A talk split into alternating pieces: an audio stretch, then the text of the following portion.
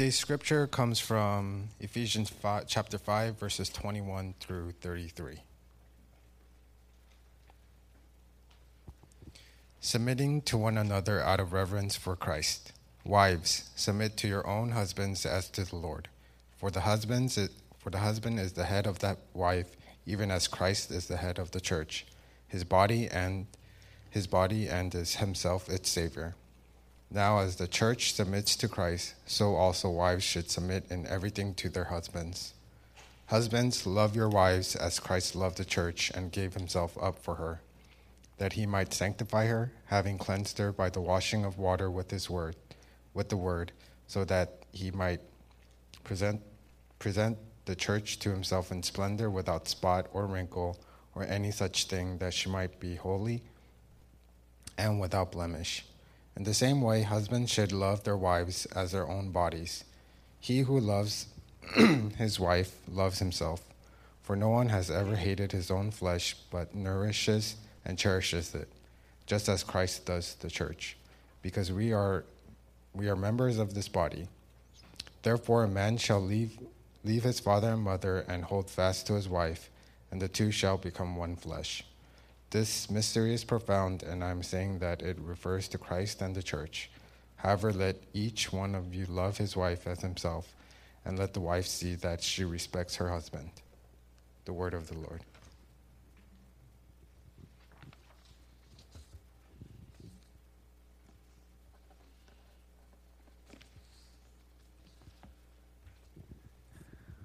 Welcome back, uh, college students. I uh, love seeing some of you guys come home and um, love this time of the year as some of our, our younger brothers and sisters come back to San Jose and um, join us back in worship and in fellowship. It's great to have you. We are in a series on um, on singleness and marriage, and this is part four of our series. The first three messages were especially kind of uh, um, geared to address singleness and um, this week we're going to shift gears and we're going to focus more on marriage. In fact, uh, for the rest of this series, it's going to be about marriage. And this very important passage of the scriptures, Ephesians chapter 5, uh, verses 21 through 33, we're going to be sitting in, these pa- in this passage for quite some time. And this is probably the most meaty and the most significant portion of scripture um, on teaching on marriage. It's marriage teaching is in multiple places in the Bible, but this is probably maybe the central place. And if you would like to, if you would want to know about it, this is a place that's to, that needs to be unpacked.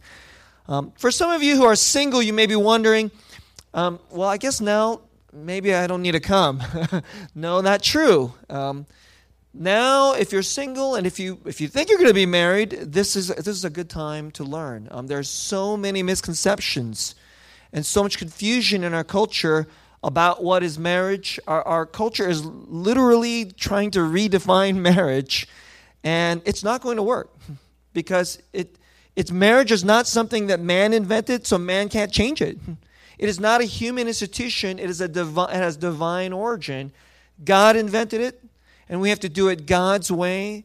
And doing it God's way is what will cause marriages to flourish. And so um, I hope you would want to hear this. And even if you don't get married for 5, 10, 15 years from now, you will constantly be around people who are married. Your friends will be getting married. Um, your friends probably maybe already are married. And of course, you certainly have many older brothers and sisters, and maybe you'll even be hanging out with your parents. And maybe you can even gently say a thing or two to them if they might be even slightly open to hearing your position. Because you learn something in this series that could possibly bless your parents' marriage. And wouldn't that be wonderful? Okay. So let's get into it. Today, the definition and engine of marriage. Um, just first, we're going to just tell you what is marriage. And then we're going to tell you what powers marriage. So, um, part, in three parts. Part one covenant and union. Marriage is a covenant, marriage is covenantal. And some of you are going, What is that? I will get to that. Um, part two. Part two. What is the engine of marriage? It is self giving. It is a self giving commitment. It is a commitment to give yourself. That is what you're doing. And we're going to talk about the most fundamental problem in marriage, and that is self centeredness. That is the, the core cancer and problem in every marriage. And in a good marriage, they're fighting that back. In a bad marriage, they're losing that fight. All right? And so that's what's going on. Um, part two self giving commitment versus the central problem of self centeredness. And part three covenantal self giving as the highest love. I want to talk about what is the highest love. And um, it's tasted in marriage. And so um, let's get into it. Part one. I would like to direct your, uh, your attention right here to verse, verse 31. So if you are, if you have the, your phone or your uh, or your Bible in front of you, verse 31, this is what it says. Therefore, I mean, he gives all this instruction on marriage, blah blah blah blah. Be like this, don't do this, be like this. But then he says this: A man shall leave his father and mother and hold fast to his wife, and the two shall become one fat flesh. This is um this is in a nutshell the Bible's vision and picture of marriage, and um, and it is it is absolutely at its core covenantal. Now, some of you are like, okay, uh, just a moment. I'll tell you exactly what that means in just a moment. Um, let me tell, say something about this, this verse. This is from Genesis chapter 225. Right at the very beginning of the Bible, the, uh, God has God performs the first first marriage ceremony in um, Genesis 2:18. He says, "It's not good that the man Adam is by himself. Uh, we're going to try to find a companion for him. It wasn't a dog. the dog may be considered man's best friend, but not according to God. Man's best friend was yet to be created. And so he says, I'm going to create the one who should be his deepest, very best friend, and that was a woman. And then in 225, this is exactly the words that was said. A man shall leave his father and mother and will be united will be united to his wife, and they shall become, so who shall be hold fast, who shall be united. I, I told you in a previous message, that's like to say he will be glued to her, right? Um, it's, a, it's, a, it's being held fast permanently. It's like crazy glue for life, okay? And, um, and this is a definition. And if this, if you don't see, this is uh, in Genesis 2.25. This is in Matthew chapter 19, Jesus cites this when he talks about marriage. Um, here's how he puts it Have you not read that he who created them from the beginning made them male and female? I mean, did you hear that? This is from the words of the Son of God.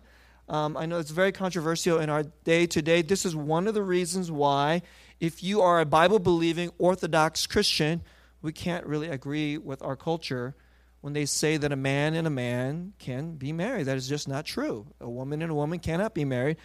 Jesus says so, right? That he who created them from the beginning made them male and female, and then said, Therefore, a man shall leave his father and mother and hold fast with exactly that verse. Um, what is this saying? And I'm gonna un- we're gonna unpack this in this seemingly simple passage. Uh, a man shall leave his father and mother. We're going to talk, there's, a, there's about priority of marriage. There's about the meaning of marriage. There's a message about the permanence of marriage. There's something about the purpose and the goal of marriage. All these things are right in that verse.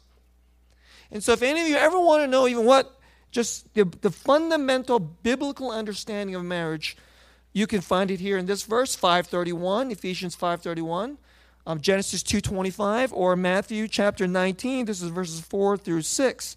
And then he goes on to say this. This is something else that you may hear at, at a lot of weddings is, and this is what Jesus says. So they are no longer two, but one flesh. What therefore God has joined together, let no one separate. You can't pull them apart. That is how profound this union is. Now, let me get into a definition. First, a definition. I just told you that a marriage is a covenant, it is covenantal. What does that mean? And let me put it to you this way a marriage is a public, legal, binding promise under the highest authority. Let me say that one more time. It is a public, legal, binding promise under the highest authority. Now, let me make a, a few why are all those pieces matter? Number one, it's public. if you say to your girlfriend or some per, or, or, or to your boyfriend while you're on a date, "You're my soulmate," and my whole life I've just been waiting for you, and we will be together and we'll just love each other for the rest of my life. I just promise to love you for the rest of my life. And then you go around and says, you know, deep down, I know we're just married in our hearts to one another. Let me tell you, you're not married in your heart. You're not married. Maybe you have very good intentions towards your girlfriend, towards your lover, but you're not married. Let's say you meet somebody very special, and this is very common these days. People think, um, well, you know, I, we're going to ramp up the commitment here.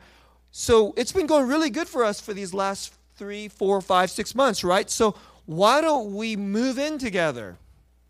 That's a pretty that's a pretty serious step. It seems like, doesn't that mean, we're going to share the same space. We're going to share the same bed. We're going to share this. Uh, we're going to share all the bills. We're going to eat eat together a lot of times. Doesn't that seem basically like that's not marriage? Hmm. All of these things may be in a marriage, you, after a husband and wife, I hope they still say to each other five, ten years, and not, not only on your anniversary, okay? um, I hope you will say, You're my soulmate, and I'll love you, and I love you, and I have loved you, and I will love you until I die. I hope you say that. I hope you intend that. I hope you feel that. It's not a marriage. Until you have a public, it is legal, and it is binding. It is legally binding it is publicly binding. Everybody sees you this way. It is to, to everybody in the society, they don't just think you're a nice guy and there's your lover. No, you're the husband. You're the wife. That's your husband. That's your wife. It has been pronounced with every authority. It has been pronounced with the authority in uh, with just publicly with all the people who know you. It has been pronounced by the state, by the government, with all the people who are around you. And most importantly of all, it has been pronounced by God. Hmm. Now, let me say a little something about this. Our society thinks that a marriage is basically two people get together and then they make a promise and then they sign on the dotted line. That is not a covenant, that is a contract. And what's the difference? A contract is when two people will They'll sign and they'll seal their name, and um, it, it's basically a promise between two parties. It may, it may have the seal of the law, such, such that you can say, well, if I don't do this, you can sue me. I'll owe you X such and such amount of money. There are certain other things in the law that within our society that says this type of a contract is binding. But this is, this is, not, a, this is not a covenant. And let me tell you why. Because in a covenant, there's something that's going on that a contract is something always between people. It's just man and man. It can be down to two people, it could be two people plus the government.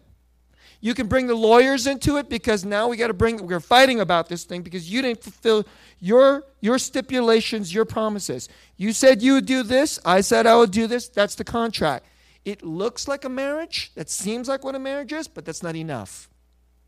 Here's why. Because as long as it just stays between man and man, there's always going to be this problem. The problem is if one of them is more powerful than the other, significantly more powerful. That is, if one has a million dollars and the other one just say makes a middle class living, guess what happens? The one that has a million dollars can go hire the $500 an hour lawyer, and then they could just win and break the contract and send the more and send the less powerful party off pretty much at a loss. And what you have there is in a contract, as long as it's just between man and man, whoever is more powerful can essentially oppress and lie and cheat the other party. That's what happens in contracts. Isn't that what happens in our society?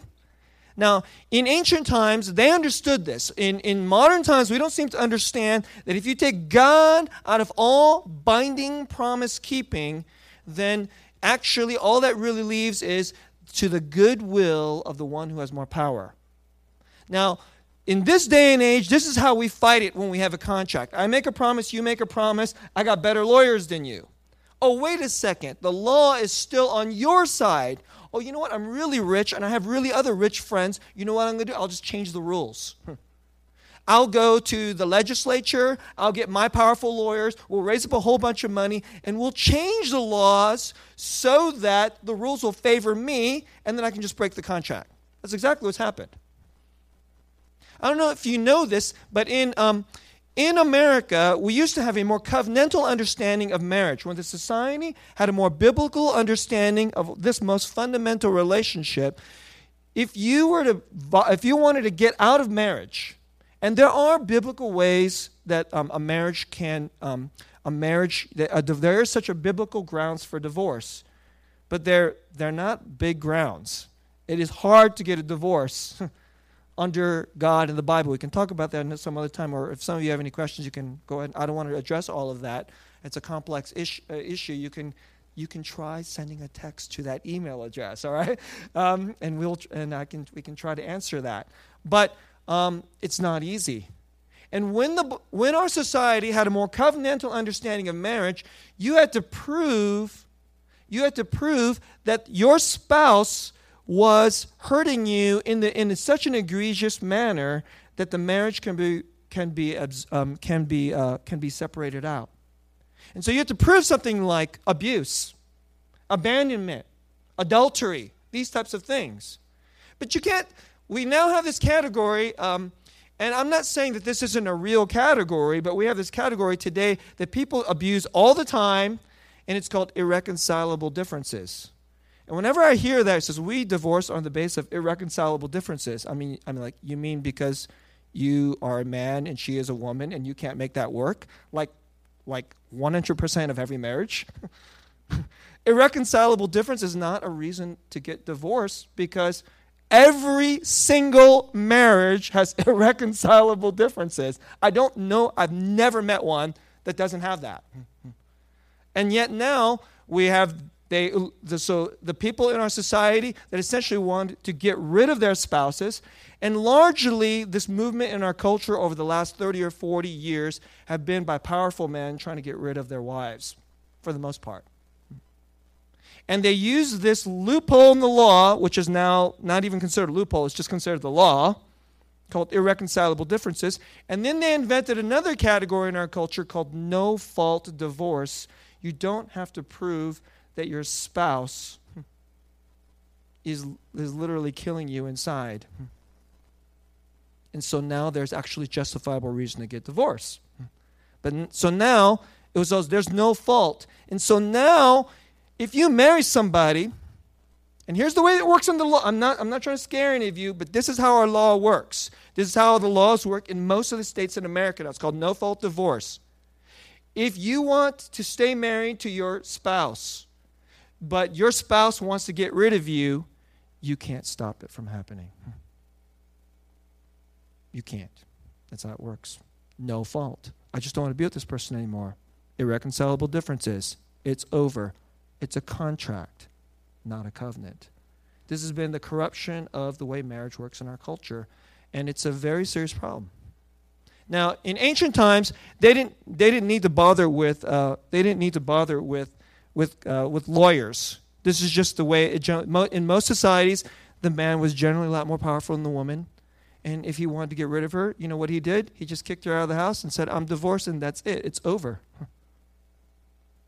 This is still not uncommon in lots of places in the world. And this is an egregious evil. This is a horrible, egregious. It's usually from the man to the woman, but now we're so equal in America, the woman could do that to the man. uh, but regardless, it is an egre- egregious evil. What is the difference between a contract and a covenant? Ancient people and lots of other people around the world, they realize that if human beings are going to be deeply bound to one another, I will promise to bless you in a certain way, and I can't get out of this promise. You will promise to be loyal to me in a certain way, and you can't just get rid of me because it's now inconvenient to you. In order that to happen, it cannot simply just be a promise between man and man, woman and woman, man to woman, or even with the government. What it must be is this must be bound under heaven itself. There are many people, um, other societies that aren't Christian, they're not biblical. They get this. They understand this requires. So this is what they do. They usually have some type of a ceremony, and it is a sacred ceremony. They know that we need someone or something or some binding power that is supernatural to say these promises that we make to each other are really serious business. If we break them, and here's the thing that makes it covenant, all right? We all love the part. I'll do this and you do this, and then we get blessed. Okay, okay. Obviously, if there's no extra blessing out of it, why would we want to do this? Why would you want to make a really serious, binding, public, legal promise under God, or at least under heaven, uh, to, um, depending on some other religions? And I think they're wiser than our secular culture by understanding there has to be a fundamental different way, because that's what covenant is. A covenant is two parties with a third party. The third party is the supernatural. And here's what there's usually something like this the part that makes it a covenant is that if you break the covenant, you will incur the curse of God. You hearing this? You incur the curse of God. If you go to your wife and you say, you know what? You're just not very pretty to me anymore, and I kind of like the girl at work. and then you to cheat on your wife, and then you throw her away. Let me tell you something. You deserve to burn in hell. And when you said those vows publicly before God, not just your neighbors, everybody looks at you and goes, You deserve to burn in hell. For some reason, we just think that since we can't see God, I guess, you know, it doesn't really matter anymore, which is a really, really foolish way of looking at life. We, in a secular society, we have no fear of that which is supernatural, but supernatural is very real. And other societies even get this, even though they don't believe in God, they realize, wow. So they would have a ceremony such as this. They would take an animal, they would cut the animal like this, not like this, they would cut the animal in half, like this way. So let's say that you take a cow. you take, because usually you would like to take cattle. A cattle is a symbol of serious wealth and sacrifice. So they would cut this cattle like this, straighten up. It's pretty gross, isn't it? All the guts and all the blood. and so when two people wanted to make a very serious, they would stand us and they would stand up and they would make vows under God. They were saying, I'm sealing myself to you under God. God will bind us together. And then there says, okay, now let's walk through this together. Then they walk through the pieces in between. And what is that symbolically saying? If I break covenant, may God rip me apart like this animal. That's what you're saying. Now you got a covenant. That's marriage. Some of you are like, wow. I better never get married. That scares the heck out of me. that is scary. It, it, should scare you. But let me say something. If if people took this type of promise and this commitment that seriously, don't you think um, people would treat each other better five years from now, ten years from now, twenty years from now? Don't you think children would feel a lot more secure? Don't you think that there would be a whole lot less depression in our society, addiction in our society, suicide in our society. There's tremendous anger, depression, addiction in our society because kids say, Mom and Dad don't love me anymore. What is secure in life? Are there any promises secure in life? I thought they were supposed to be together till they died. I guess nothing is secure truly we are alone. They don't say it quite that way, they just feel it that, that way. And then as they go through life, guess what happens? It is a curse not just upon you, it is not as a curse just upon your wife, it is a curse on your kids. You just cursed your kids. And then you just cursed your grandkids. And if your grandkids will rise up and say to you, You're a horrible person, look what you did to me, well, that's what's happening, actually. It's happening. You can listen to our music. Um, there's pop music, lots of pop music, with tremendous anger toward parents, for ripping their hearts apart. So it's not like I'm trying to just scare. It's this is the curse. And it's not like God has to come down and go, I'm going to strike you all down. Sin has its own has has has its own uh, you you bear what it costs. You reap from what you sow. If you reap from evil if you sow evil you will reap evil. If you're a covenant breaker you will reap curse. We will reap curse individually as a family as a whole society. And our whole society is paying. We're paying for this since everybody now knows that no other promises matter, there's no other binding things, we can all just get the lawyers and just get the heck out of this thing.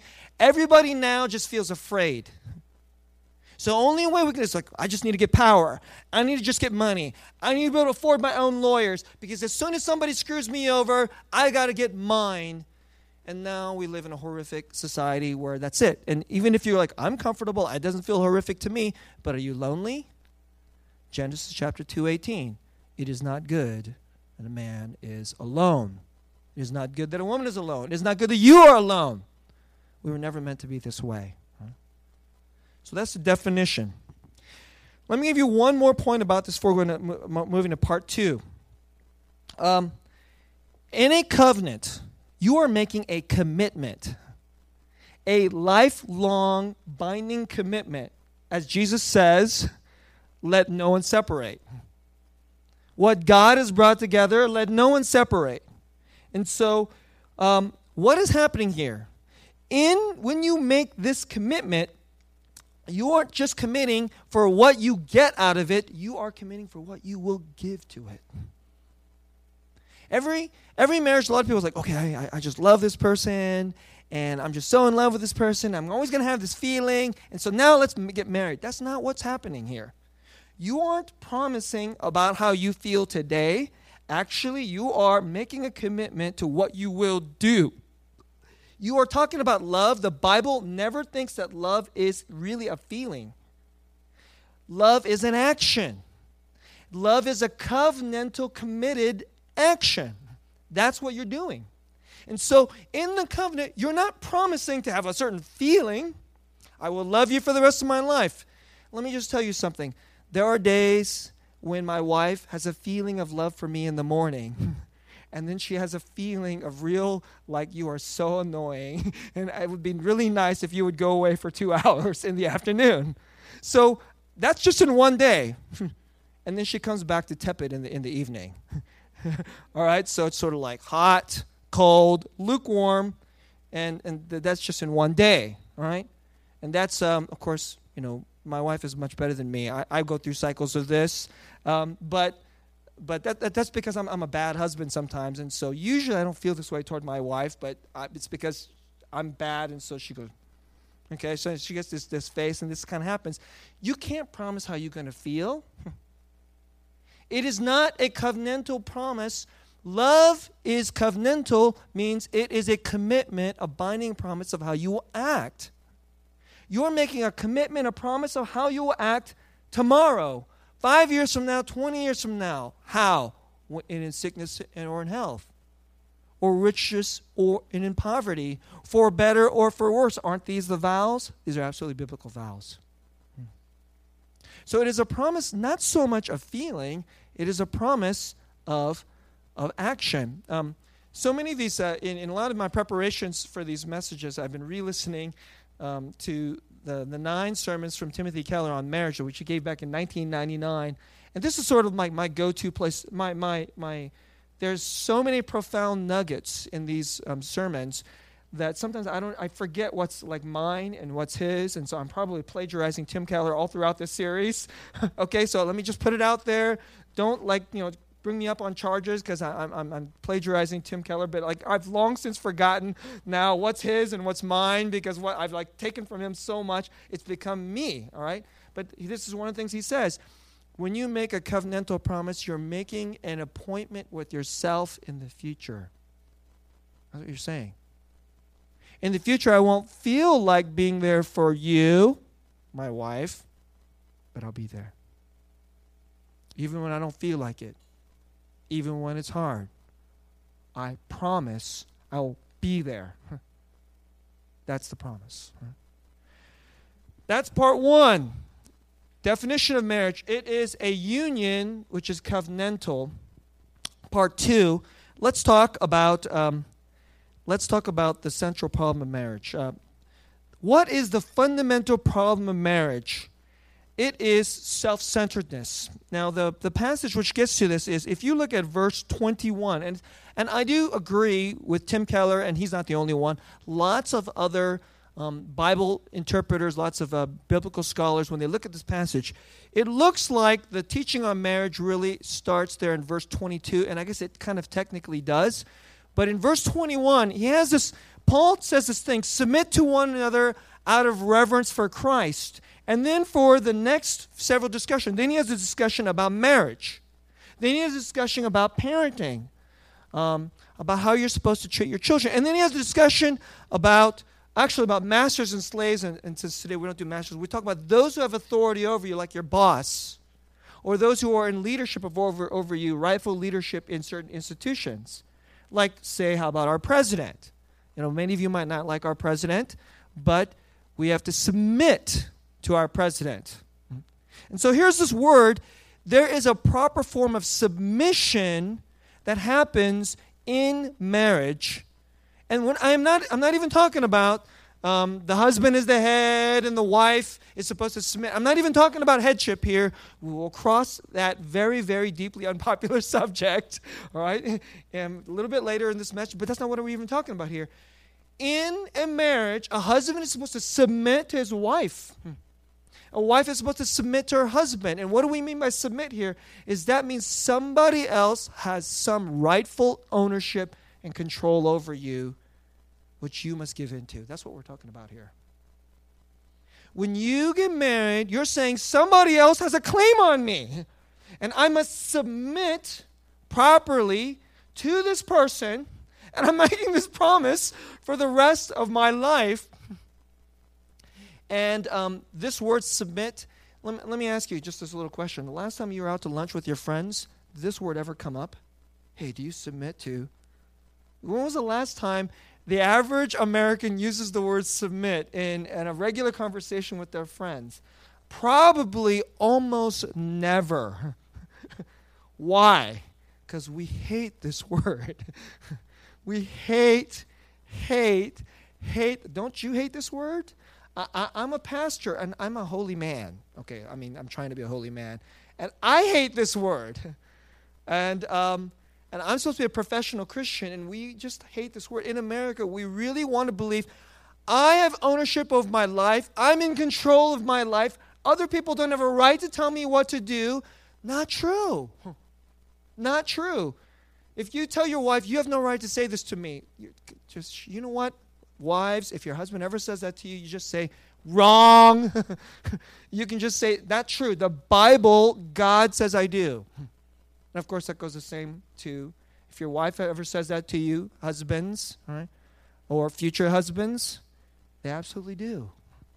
And what is what are we bumping up against here? We're bumping up against this. I'm centered in my own life. I'm the boss of my own life. My life is my life. I have my rights. This is my privacy. This is all the language of self centeredness. We think our life is about, about A number one here. Um, Martin Luther, one of the, the great pastors in history, uh, one of the great theologians in history, he had a name for this. And um, I, you might have heard me talk about this if you've been in, in our church for a while. In the Latin, he calls it the incurvatus of the soul. Huh. You know what this means? He says that God was taken out of the picture. So then our soul curved in on itself. So in the middle of the day, when you're bored, do, do you think about how, how you're going to win the lottery? In the middle of the day, when you're bored, do you uh, dream about your perfect lover? In the middle of the day when you're bored, do you think about how great it would be if your life would just be a little bit more perfect? You're practicing incurvatus of the soul. You don't even have to try. The whole, the deep, is the deepest problem. So it isn't surprising that actually the deepest problem in marriage is actually the deepest problem in life. We're always doing in, in another in one sense, this is just sin in a really, really practical manifested way. And so um, let me say a couple things about this. If you can't defeat self centeredness, your marriage will break. From the very first day you get married, you're in a fight. Not with your spouse, with yourself. The first person you must fight the most is you. and um, this is the way Tim Keller likes to put it. I think this is a great way of saying it. When you, it's not an if, when, when you get married, what's going to happen is you're going to you married a person who isn't this pristine perfect person for you because that's what you thought right? Because that's why you married this person. This person is just perfect for me.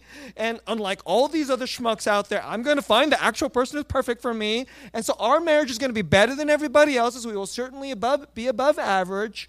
And then we won't have these fights that all my friends have let me tell you, that's completely nonsense. You're just, that's like the devil telling you the craziest lies. And almost everybody I know believes this lie. They don't say it out loud. If you've ever thought this, let me just tell you, you've probably thought this multiple times. And all those of you are single, you're thinking it now, get rid of it. you're just completely out of touch with reality because you are completely underestimating how deeply self centered you are and how deeply self centered the other person is. So right after you get married, what's going to happen is you have this dream and you have this all the ways that you like things to be all the all the habits you've made so you that your life is comfortable. And then in the past you may have had a brother or a sister who've tried to tell you you're selfish like this. You always got to be like this. And then and then every time they tell you you just don't listen. Maybe you had a best friend or a roommate and they tell you in various different ways, except they don't usually tell it to you as meanly or as often as your, as your siblings did. I mean, we hear this in our house all the time. At least two or three times a week, there's some yelling that happens inside the house, and it usually goes something like this You're, per- you're bad. You're always like, it's usually always. You're always. You're never. You're always. You're never. You always do this. You never do this. And it goes from every kid to every other kid, and they do this, and guess what? They never listen. They never listen. I'm sitting there, oh, it's so annoying. And sometimes you can start to go, shut up, shut up. I go, I don't want to hear it anymore because I know it's impossible to solve. So I just tell them to shut up. like it happened just just yesterday over dinner. He started it, and then he, and then of course, like actually, like she did something. Hudson got ticked. He said it, and then he said it again, and then he said it again, and then she got mad, and then she started arguing back, and I'm like, this is the stupidest argument ever. And so I just went, shut up! Shut up! This is the stupidest argument ever. now, of course, then I could say, he's right. He, she's right. You're both, they're both right. You should listen. Never listen. Never listen. And you've been doing this your whole life, and then you're going to have a roommate, and then you won't listen. But after you get married, you've never been more intimate, never been more close for the purpose of marriage is that a man and his wife shall be naked before one another and not be ashamed. So you can be kind of a naked in front of your brother or your sister or even your mom or your dad or even your roommate, but then you cover up your shame in some way. In one very profound way and very regular way is incurvatus of the soul, and we just close our ears up. But what's going to happen after you get married is your spouse says, You're like this. You're always like this. And he says, What is the language? Please try not to use that always, never language. It doesn't work. It's pretty bad in marriage. Just a quick little tip. But you're going to feel this, you're going to hear this, and then they're going to say it back to you. And at this moment, and it might happen on day one, by the way. If you're lucky, it'll happen like three months later, but it'll probably happen like two weeks later. And then it'll happen again, and then it'll happen again. And then maybe your marriage will get really tired and you won't say this to each other. You're just thinking it. But when this happens, when? Here's what you have to think the deepest problem is my self centeredness.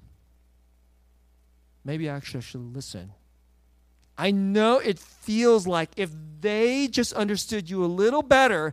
Another thing I, I often hear in, I've, I've heard so many different couples say this. What we really have is a communication problem. Let me tell you something. You don't have a communication problem. You do have a communication problem, but that's actually a minor problem. You know, the real problem is you have a listening problem. it's not a communication problem. You have a listening problem.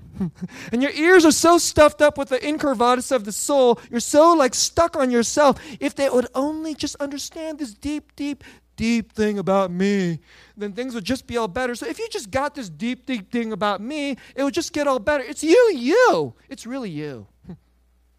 and if you ever have a fight, and then you say you're sorry, and then you go, I'm sorry, and then your very next thing is about what's, if, if they would just fix how they see you, let me tell you, you just blew that fight. you didn't get anywhere close to making up. And you didn't have an advance in your marriage. You're losing the fight with yourself. There has to be a serious fight with yourself. When your spouse says that to you, okay, you're going to feel like they're 1% right and you're 99% right. You're they're only 1% right. I'm 99% right or whatever that number is. Maybe you're a little bit more holy than that. You give them 30%. they're 30%. All right, I'm 70%, but that's still 70%. If can't they fix the 70%? The 70% is more important than the 30%, right? Why don't you fight the 30%? And if you fight the 30%, you're really fighting 90%. Really. That's the real truth. I remember listening to Keller say this many, many years ago. He said something like this He says, When two people marry each other and then they see that their own self centeredness is the deepest problem, then there is tremendous potential for an absolutely unbelievable marriage. if both of them will do it. Now, of course, this is he said. Then he said, "There's only three permutations." Okay, one possibility: husband and wife they both approach marriage this way. Second possibility: neither approach the marriage this way. That marriage is doomed. Doomed. Just it's like doomed until there's repentance. You could do that for five years, ten years, and then somebody repents. Okay, now you have a chance. But here's the third possibility. The third possibility is only one chooses to do this but the other won't. And the other one's like, it's always you. but you decide under God, it's more me. You actually believe what I'm saying right now, which, by the way, is from the Bible. You actually believe this and you approach your marriage habitually. Every time your spouse says, it's you, you go, it really is me. I'm going to work on this. If only one does this, you know what Keller said? This is amazing. And, I, and I, I've seen this to be true the possibilities are still tremendously great that you can have a really wonderful marriage. Why? Because if you want to change your marriage, if you do what my siblings, you know, what my kids do with each other as siblings, it won't work. But if you change first, you're in one flesh, you're in such intimate proximity. If you change or repent first, guess what will happen? Your spouse will figure it out. No, they're really dense. They won't figure out. No, no, no. They are. They absolutely, I promise you, I promise you, they will figure it out. They will see it. Now, maybe they won't see it right away because you've been you've been being a jerk to your wife for so long. She she doesn't believe it. You you you change and then you, you go, I've, I've changed for three months and she's and so it, it won't. It's like maybe you've been a jerk for so long, she won't see it for like a year. Hmm. Maybe it's possible. But I promise you, your spouse will see it. Absolutely. And then they'll soften. And you know what's happening when that happens? The Holy Spirit, as you are changing, is changing your spouse. The one of the most powerful fundamental. We'll talk about this in previous in, in later weeks. Powerful ways to change your spouse is for you to change. it's for you to change. Let me say one more thing and we'll go to close my message, right? Um, all in our life, we always think that if you're in charge, so I want to give you one thing to help you push back against your self incurvatus of the soul, I'm in charge, it's all about me, is I have all these choices. These are my choices. And as soon as you get married, your spouse starts kind of like, in, you know, like infringing on some of those choices. In fact, says, "How come you always want to watch ESPN for 20 hours a week?" It's like, gosh, that's one of my choices. I like it would be, I would like to be one of my choices, but that that's not going to work with with with uh, the woman named Grace Park. Okay, it probably ain't going to work with almost any woman, by the way, guys. Right. And so, you know what you decided to do? On the day you chose to marry her, you said, all these other women who could be potential choices, I forego. Marriage is limiting choices. You're giving up choices. And more and more, you're saying, not all my choices. I thought I had five options, but I'm going to start choosing only two options, the two which will walk with you. If you want to get deeper and deeper into marriage, stop being stuck on having to have all this mastery of choices we are deeply stuck and fixated like a drug to always have choices and options, choices and options. But actually, in the Bible, the deepest freedom, this is really wild, the deepest freedoms is to start to let go of choices. So that your one mind starts as this one person whom I deeply love, a beauty will start to come out. I choose you. In fact, I only have one choice, and I'm happy to choose that one choice you. And so in your heart, you always have like five or six choices. Five or six, it's always about me. Five, five or six choices. Just start saying, I'm just going to just start tossing some of them out. And if that's hard for you, well, it's hard for everybody. Wow, this isn't really making marriage sound, not sound fun, is it? I know it sounds like really hard work. It is really hard. But actually, if you start to do this, you know what will happen? This will happen. Right? You had five choices, and then you start getting rid of one then you got rid of another one. You always used to swear and smoke, so you got rid of that one. you always used to use your time for yourself. You got rid of that one. You always used to choose your movies, your preferences. You start you you started bending on that one. You start doing this thing, and you know what's going to you're you're doing bit by bit. Two people who thought they were are starting to become one beautiful, one flesh. And every time they get together, they start to fill each other. And inside that space, and I hope every marriage gets to this place. Um, my wife and I have tasted this place. It's heavenly. That's how it works. Let me close this message. Um, the deepest freedom comes in letting go. um, some of you are thinking, gosh, Pastor, this is really hard. Um, this is the power of marriage is to give of yourself and to not always make it about yourself. It's called covenantal self giving. This is what marriage is. Marriage is covenantal self giving to this one person that you're deeply united to. And you're like, wow, Pastor, this is so scary and it's really hard. And if you're scared, it's okay. It's okay let me say something else too. And some of you are going, I'm married and I'm totally like screwing this up. I don't even know if I can do this. It's okay. Because not only is it hard, let me just help you by saying this, and I hope this will help you. It's impossible. It's impossible to do on your own. When we chose ourselves and not to let God be God, God be our worship, God be our glory, God be our Lord. When we chose this, we're constantly fixated on this this this little hellish place where we're curved in on ourselves because that's what hell is ultimately going to be. It's just you and your absolute loneliness without yourself with no hope of something better. I think that's going to be the ultimate thing of hell. The deepest, most profound, terrible loneliness with the terribleness of you. But so it's impossible to do this unless you get divine help. And is there divine help? Absolutely. it says in verse 21 Submit yourselves to one another out of reverence for Christ. That's the pathway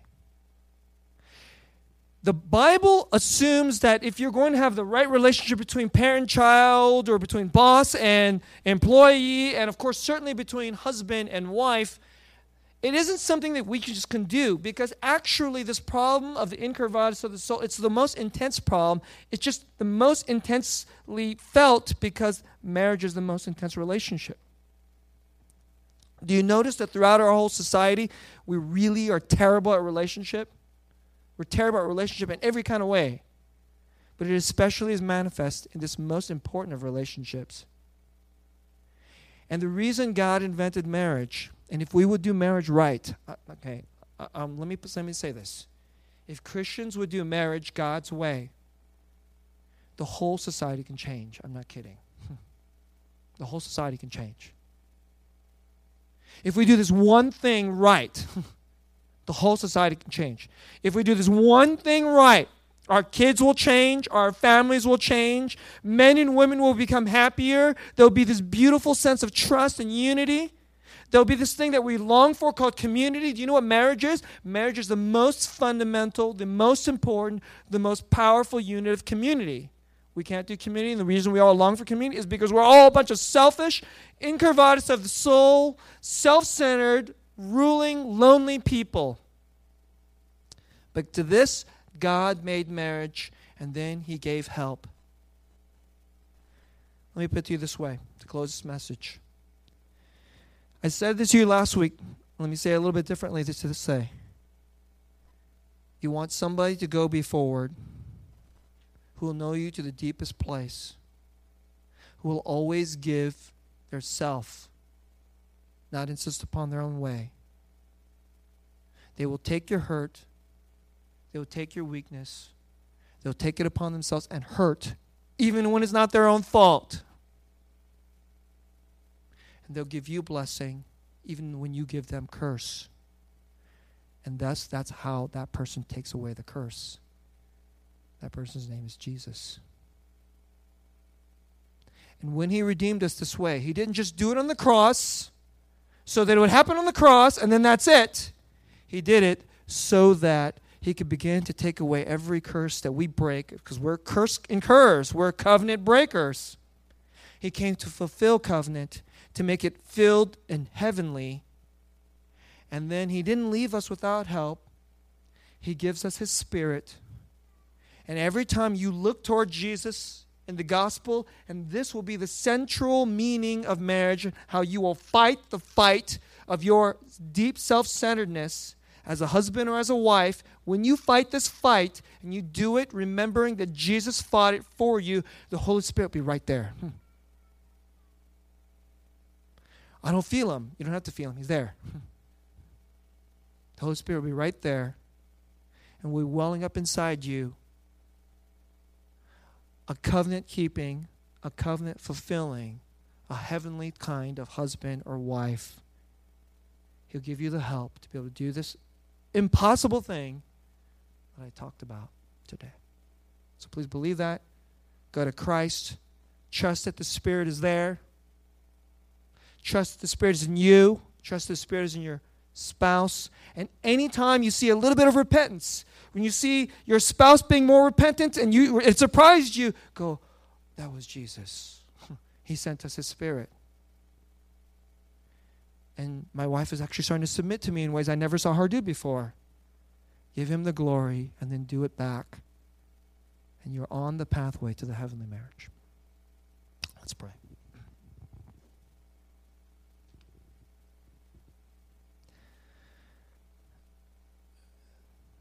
Dear Jesus, we confess to you we are even the things that we the, the people that we call the good marriages in our society are are probably really nothing. And so many times we're failing. We're failing to keep promises and covenant. We're incurring curse. But we thank you, Lord Jesus, that you came to defend us from the curse, to take the curse upon yourself, and to give us power, real power by your Holy Spirit,